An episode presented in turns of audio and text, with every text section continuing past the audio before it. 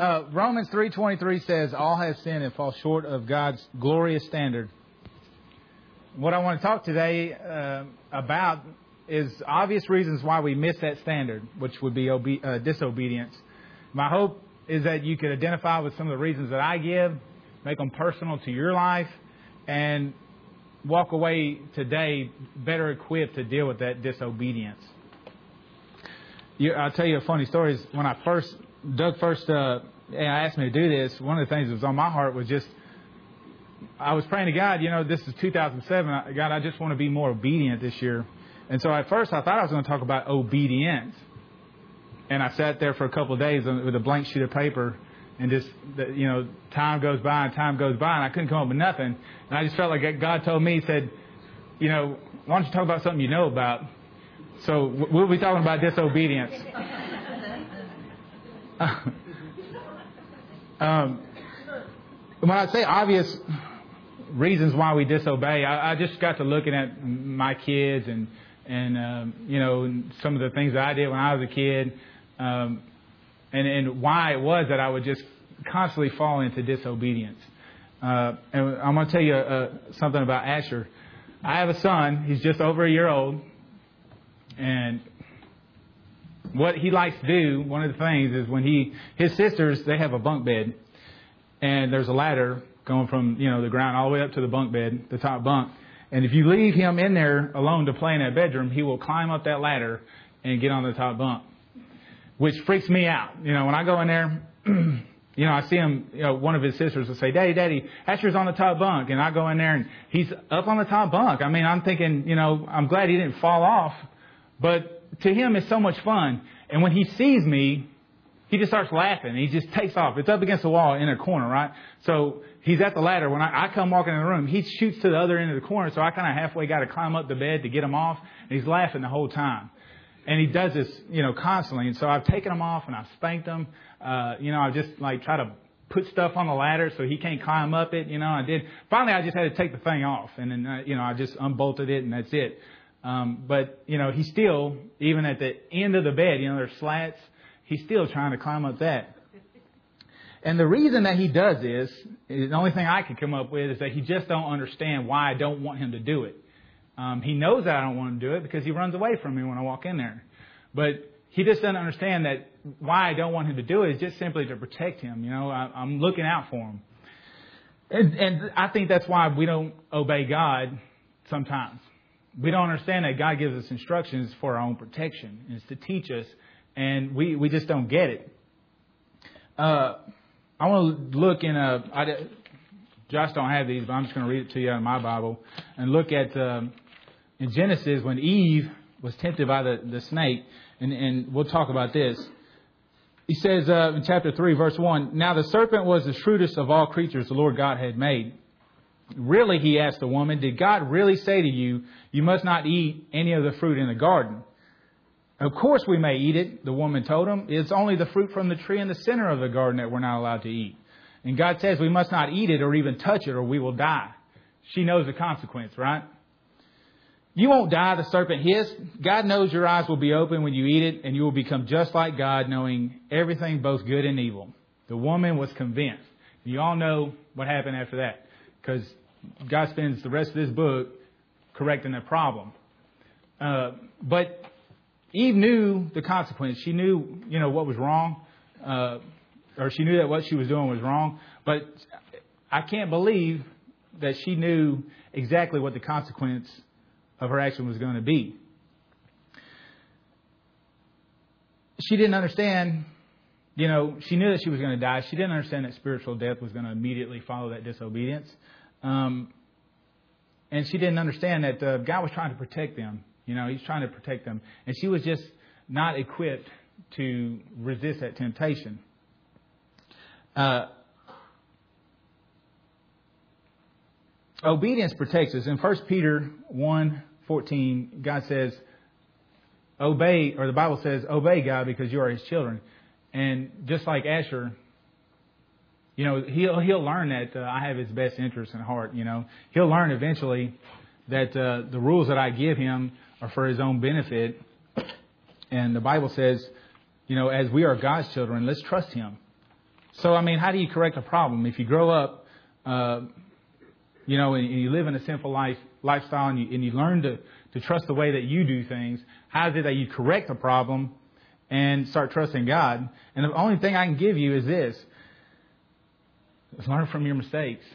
I don't know how many times it's going to take, you know, for you to do things your way before you realize that it's the wrong way. And I just tell you the truth. God's right, you're wrong, and just deal with it, you know. um, you know, Asher, if you if you look at him, he's got all these bruises on his forehead, and I, and I promise you, every one of those bruises was something that I didn't want him to do, that I told him not to do. And maybe after he gets enough of those bruises, he'll realize that you know, Daddy's trying to help me, he's trying to protect me. And one of the ways that by identifying this this this this characteristic that leads us into disobedience is, you know, if we just learn that we get into God's word, you know, you start trusting God when you learn what His will is for you, and you start doing it. We start trusting Him in obedience. When you start doing what He tells you to do, you'll trust Him, and you'll build a relationship that uh, you know that can prosper and, and grow fruit when I think about my four year old, Kaylee, you know, she, when she gets into trouble, you know, I ask her, you know, you know, questions whenever. I always ask the same question. It's dumb. I don't know why I ask it, but every time she gets in trouble, I ask, Kaylee, why did you do that? And it's always the same answer with her, and, and I, that's why I don't understand why I keep asking it. But she'll look at me, and the only thing she can give me is she'll look up at me and just say, "Cuz," and you know, and I just, I'm like, cuz is not an answer, you know. And, and I, Alyssa, you know, my eight-year-old, she'll she likes to say, I don't know. I say, why did you do that, Alyssa? I don't know. Uh, you know, I'll tell her, I don't know. It's not an answer. Well, when I think about it, you know, if God was to ask me, Jason, why did you do that? I would just say, cuz. I don't know. I don't have a real reason. The only reason is, is because it's something I want to do. That's another characteristic that leads us into disobedience, is that we want to sin. It, we do. It's in our nature to sin. What we got to learn, you know, is how to deal with that sinful nature. Paul, well, let me tell you this. If, if sin was like a light switch, you know, uh, that you could just walk up to and turn it off, that's what we got to do. That's what we got to learn how to do, just walk up there and turn it off. But you can't do it on your own.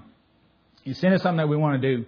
Uh, in Romans chapter 7, verse 15, let me get there. This is what Paul says. And just stay with me because the first time I read this, I didn't understand what I was reading. He says, uh, I don't understand myself at all. For I really want to do what is right, but I don't do it. Instead, I do the very thing I hate. I know perfectly well that what I'm doing is wrong, and my bad conscience shows that I agree with the law, that it's good. But I can't help myself because it's sin inside me that makes me do these evil things. You know, it doesn't make sense, does it? I mean, do you argue with yourself like that? Like, why did I do that again? You know, what's wrong with me? Um, and I'll just be honest with you. There's two things, one of two things that will lead you in your in your life, your walk with God. One of them is going to be your sinful nature. Another one's going to be God's Spirit, the Holy Spirit. You're born with your sinful nature. You can't do nothing about it. I mean, you're born with it. It's in your it's in your flesh. But you're reborn with the Holy Spirit. And later on, uh, Paul talks about it being a battle. And I look at our sinful nature. It's a battle between something that we know and something that we don't know. Something that's familiar with something that's unfamiliar to us. And it's something, it's, it's sinful nature against Holy Spirit. And let me read this to you in Galatians and it'll make sense to you.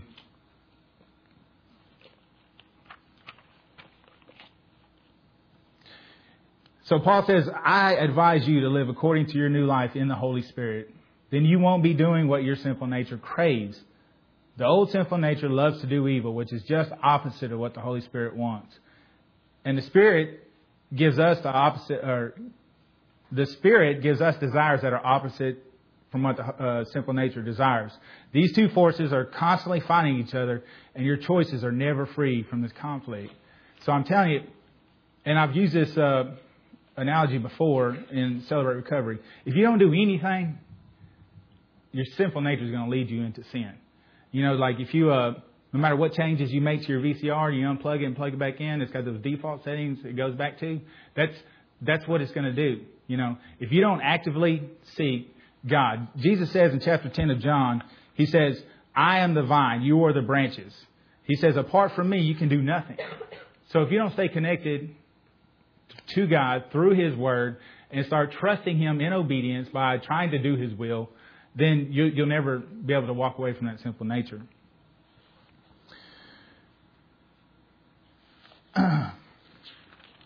Let's see another reason. This is uh, probably the most obvious reason. Uh, is because we think we can get away with it. We sin because we think we can get away with it. Uh, I mean, why else would we do it? If we know something's wrong and we do it anyways, you know, I think a lot of times our motive is that we'll just keep it a secret. Nobody ever know, you know, and, and I won't ever have to deal with it. Do you ever watch Cops? I see some heads moving. The Cops is like my favorite show of all time. But when I'm watching Cops, I'm thinking, you know, those those guys when they set out to do whatever it is they were going to do, I know they knew it was wrong because you know they always run, but you know I always thought did they did they set out to get caught? No, they didn't. They didn't. Did, if they would have known that they would have been busted, would they have done what they were going to do? They wouldn't have. So let me tell you that as a Christian, there's nothing that you can do that is not going to be known to God. And I'm going to talk about uh, uh, David. David started out as a sheep herder. God appointed him to be king of his chosen people, the nation of Israel. Uh, and and David had a great relationship with God. I mean, he really did. He did. Uh, he was. Uh, I mean, he conquered giants. I mean, he won uh, many battles, and he was just a successful king uh, over Israel. Way more successful than Saul was, you know, which was the first king of Israel. But David was also disobedient. David uh, everybody knows about him and Bathsheba. And David committed adultery with her, but the first thing he tried to do, before anybody else knew about it, he tried to cover it up. And you know, uh, Bathsheba's uh, husband was Uriah, and and he was a soldier in David, David's army. And when when I don't guess David was going to do anything about it until she got pregnant. You know, I guess it would have been he would have been content just to I had my fun, let's leave it alone. But she came up pregnant, and so David had to do something. So he sent for Uriah to come back off the front line to, uh, you know, and he said, hey, man, you've been working hard. Why don't you go home, spend some time with your wife, you know? And, uh, Uriah was such a good and dedicated soldier that he didn't do that. He was like, how can I do that when, you know, my, my brothers, you know, are, are over there fighting? And so, uh, David, he, he gets him drunk. He says, well, you know, I'll get him drunk. Maybe he'll change his mind. And I don't know. You know what a drunk man's like. Uh, you didn't catch that, you know. but uh, we'll we'll meet afterwards. but still, Uriah was like, no, you know, I don't want to go home, and uh, he was just a dedicated soldier. So David sent Uriah back, and he sent a, a note to Uriah's commanding officer, and he told put Uriah on the front line to where you know uh, he knew Uriah would be killed, and that's what happened. So I guess looking from the outside, it was okay for David to marry her now. You know, she's carrying his child. It's okay for him to marry her because the husband's dead, and that's what he did. And I guess he's content with doing that. You know, he committed murder now. He committed adultery now. He's committed murder. Well, until God sent the prophet Nathan to him, that's that's when David confessed his sin to God. God uh, sent the prophet Nathan to him, pretty much said, I know what you've been doing. And when it was pointed out to him, that's when he just confessed. He said, I have sinned against God. And, and uh, that's when he made amends, you know, uh, or, or showed, uh, you know, sorrow for what he did. And the thing is, confessing something to God is not, you're not ratting yourself out, you know. The word confess just means to agree with. So when you confess something to God, you're not telling on yourself. God already knows about it. God just wants you to agree with Him so about something He already knows about you. And so when you come to God and you confess, and the Bible says that when you confess, you can be healed and, and you can leave that simple, simple lifestyle. Now, I know there's people in here because you know Romans three twenty three says we all have sinned, we fall short of that glorious standard. It means we all are disobedient. Um, what I want to say is that uh, I know people here probably have secrets. You know, there's people here that are doing things that they shouldn't be doing. You know, and I, I'm not trying to judge you. You know, I don't, I don't want to put myself on a pedestal and say, you know, you need to, to do this or you need to do that. But what I want to do is just urge you to, to, to leave because I know if you, if you're in that lifestyle and you have that secret sin, you're doing these things, I know you're not happy because God did not design you to live your life like that. And what I want you to do is just, I want to give you some hope that if you would go to God, agree with God with what He already knows about you, which is to confess your sin, then God can heal you. And then He can use the things that you've done in your life for, for things, uh, for like tools to teach people. So they go from being mistakes to effective tools of teaching. You know what I'm saying? You follow me? I want to tell you something about obedience. You know, from time to time, I feel like, you know, just like I did at the beginning of the year, I want to I want to be obedient because in my mind I think I want to please God. And there's and I want you to know that that Jesus says if you love me you'll obey me. So you should want to be obedient to God. You should have that desire. But let me tell you that obedience is not a condition of God's love. Obedience doesn't earn salvation. Uh, obedience is not something that we use to create division between each other. You know, like, well, I followed nine of the ten rules. You only followed eight, so God loves me more.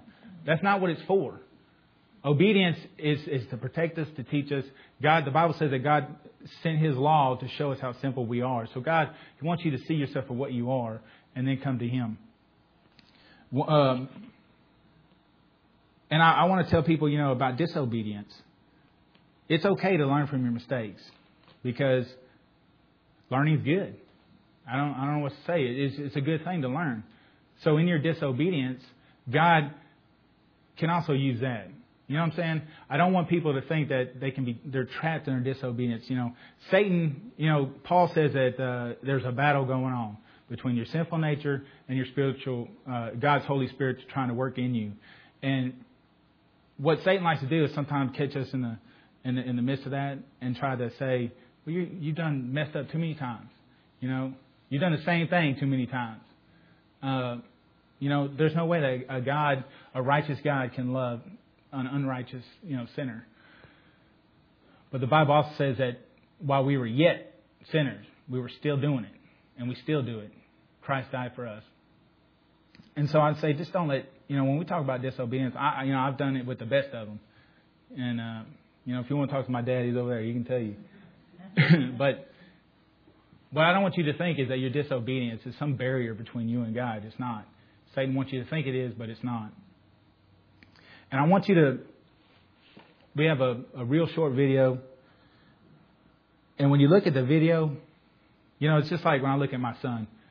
I don't care how many times that he climbs up on top of the bunk bed and how many times I got to pull him off. Or I don't care how many times that my daughters do things that I don't want them to do. I don't ever stop loving them.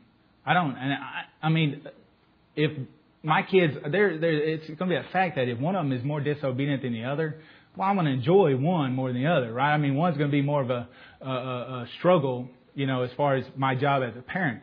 But my, my, the love that I have for them is no different. And I want you to see this video, and I want you to see this this uh, this man. His son is disobedient, right? He does something wrong. But I want you to see how the father handled that, you know. And, I just want you to know that uh, you know God is no different, you know, when I know when I look at my children, I love them, and I think I could never love something as much as I love them kids. Well, God loves me way more than that. He loves you way more than that. He loves the, your worst enemy way more than that. And so when we disobey, it's not like God wants to boot us out and not have anything to do with us. So my point is, just don't don't let disobedience entrap you into thinking that you cannot have a relationship with God because it's very possible. Uh, but y'all watch the video and we'll talk more about it.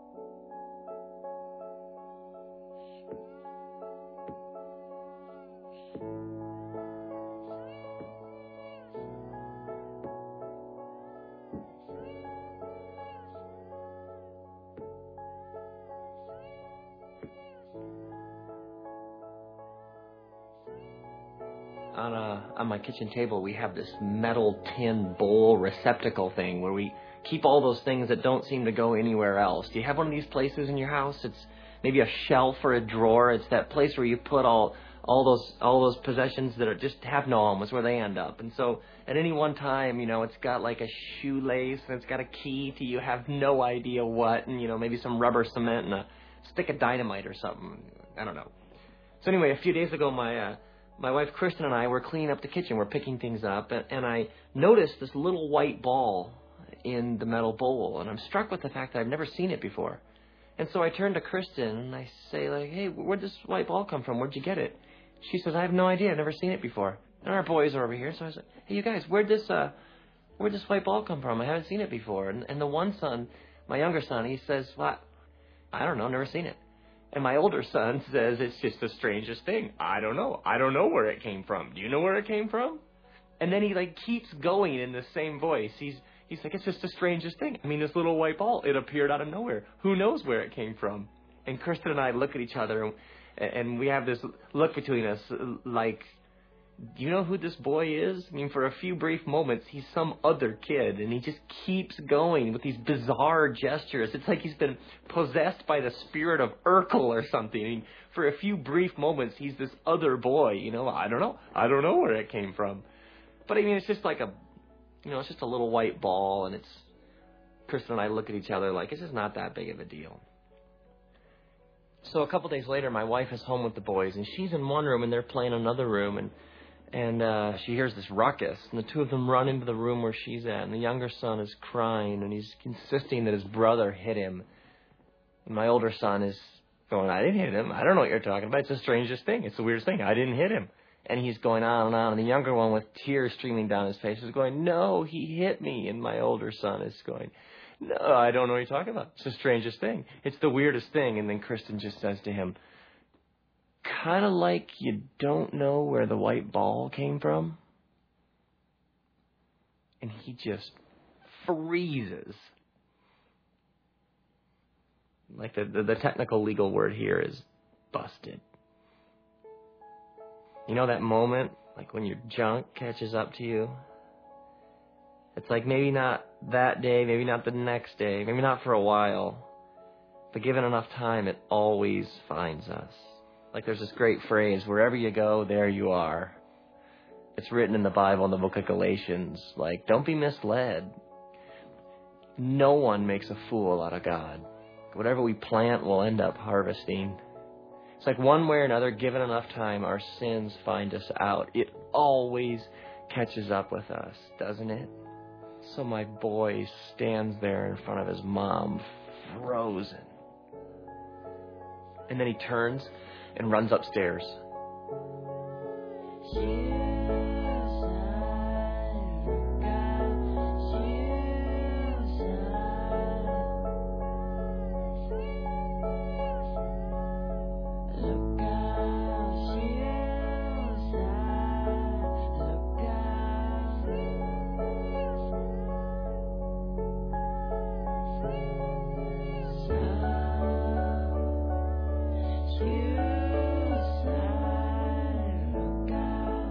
Because sometimes it's easier to run upstairs, isn't it, than to face the truth.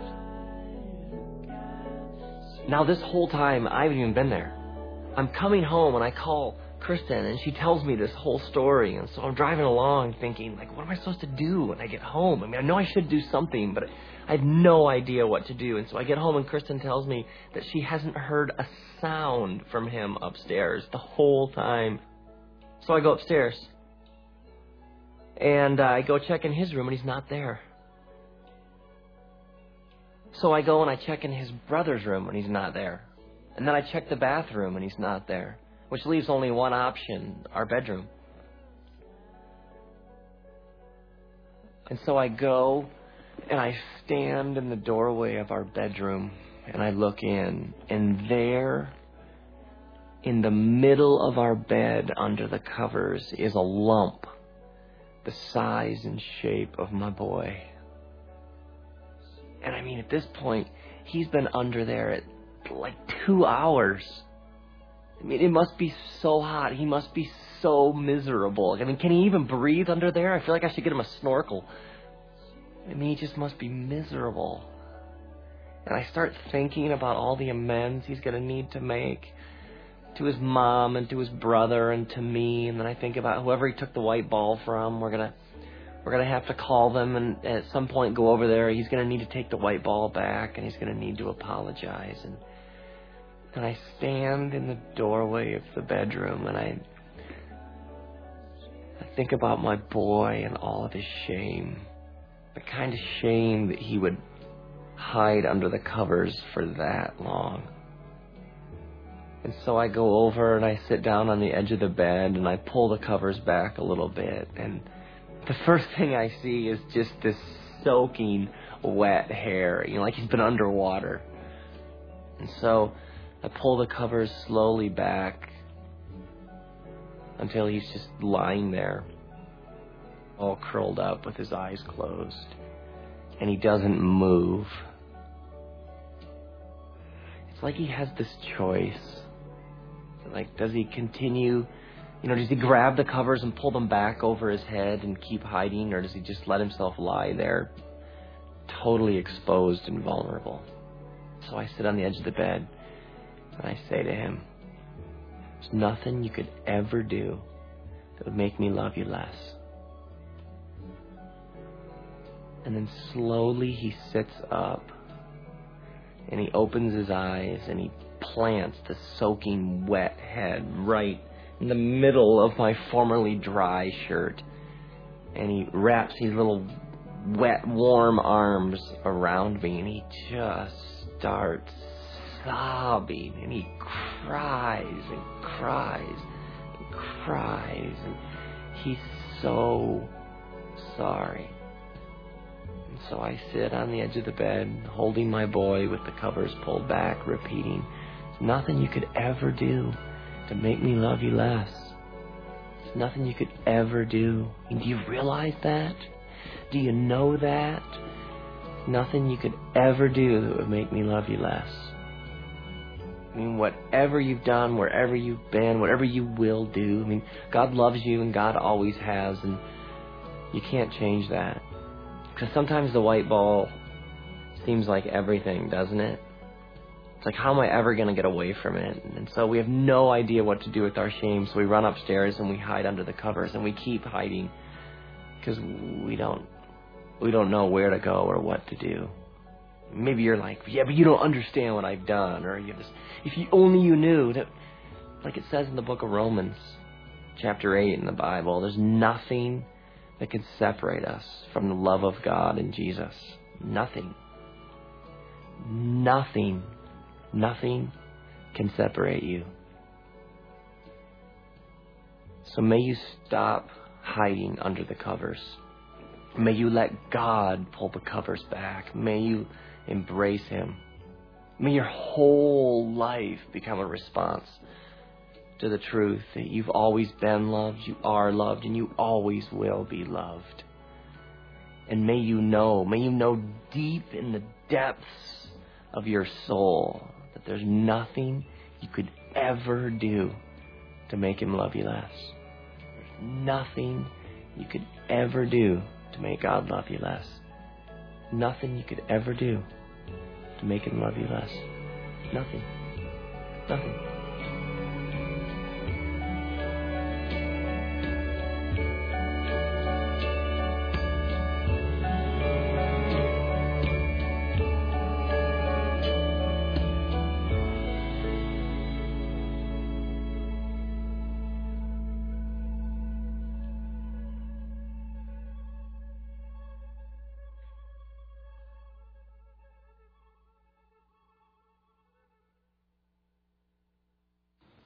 And put it up there, Josh. Uh, Paul says in Romans, he says, uh, nothing can separate us from God's love. Not life or death, not angels or spirits, not the present or the future, and not powers above or powers below. Nothing in all of creation can separate us from God's love uh, that He has for us in Christ Jesus our Lord. So, quit using disobedience as an excuse. And I'll tell you one thing that God appreciates more than obedience.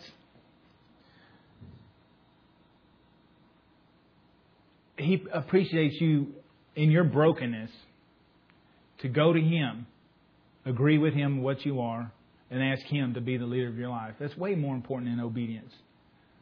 Don't get me wrong, obedience is important, but just being honest and, and, and an open heart towards God is more important than any of that. After that, when you learn to love, then a love, uh, obedience is a result of that love. You'll learn to do that. It's a process. The Bible says, you know, uh, uh, the renewing of your mind by the washing of His Word. It's something that takes a while. It takes it takes a process. So what I want to leave you here today saying is, you know, ignorance can cause us to stumble. Uh, the desire to want to do evil causes us to stumble, and the fact that we sometimes think we won't get caught, which is just a bad motive to have, can cause us to stumble. And I would just tell you, get into God's Word. It won't matter what the consequences are. Because you won't care. When God tells you to do something, you'll just trust Him and you'll do it. You know, uh, when you replace that sinful nature, that desire to do evil with the, the Spirit of God leading you, you won't want to do the evil things. And I, and I, and I when you, tr- when you know that God knows everything about you, and that when you understand that confession is not a, an admission of, of, of guilt that God didn't already know, then, then you'll quit trying to hide this stuff and you'll just live an honest life. It's, it's open uh, for all to see. But you got to get in His Word because if you don't know His will, you don't know what to do, and you cannot build trust uh, uh, because you don't know what to do. And, and when you obey Him, that'll build up your faith, and you'll know, you'll learn, just like Asher's going to learn. Hey, my dad's right. You know, maybe I shouldn't be running around banging my head on stuff. And so I just want to close here and get you guys out here a little early. But uh, I just want to tell you that it, you know, if, if, if you're sick and tired of the way you live, you're sick and tired of the hurt and the pain uh, of all the decisions that you made, and you're so ashamed of the junk that's caught up with you, just remember that God loves you still. And people who want to use obedience as, as some kind of way to separate us from one another, you, you got it messed up. I'm not supposed to walk around making you feel bad about your life. But I'm supposed to show you love so that you can see God in my life. And all that does, you know, is just it separates us and it makes people feel so alone and, and Satan can influence them because they're not listening to God. And I just want you to pray with me right now. And God, I would just ask that you would just reveal yourself to the people whose hearts are just broken, God, and far from you. God, that you will show them how much you want to be a part of their life. And God, at the same time, that they could see how much they need you. And God, that the, the punishment's been paid for our disobedience. And God, all that's left is for you to love us. And because you love us, we can learn to love you. God, I thank you so much that you sent your son to die, to take this punishment for me and for everyone in this room. God, so that we don't have to be fearful and worry, but we can just focus on, on, on abundant life in you. And God, I pray all these things in Jesus' name. Amen. That's it. Oh, it's already done. I, I would like to share with you some bad news. This has been on my heart. If you don't know Dr. Rob uh, Burns, he's been to this church a few times. Um, last week he sat over there in the back row. Uh, he passed away Friday. Um, I would just tell you, I mean, there's different opinions about him that float around. Just depends on who you talk to. But um, he, uh, that man showed uh, nothing but kindness to me and my family, and for that we're going to miss him. And uh, we loved him. And so what I ask is that you just keep his family in your prayers because uh, of the loss that they're having to deal with. Um, and I think um, you can probably get in touch with Charlie if you wanted to help out in any way. Uh, but that's, that's all I got.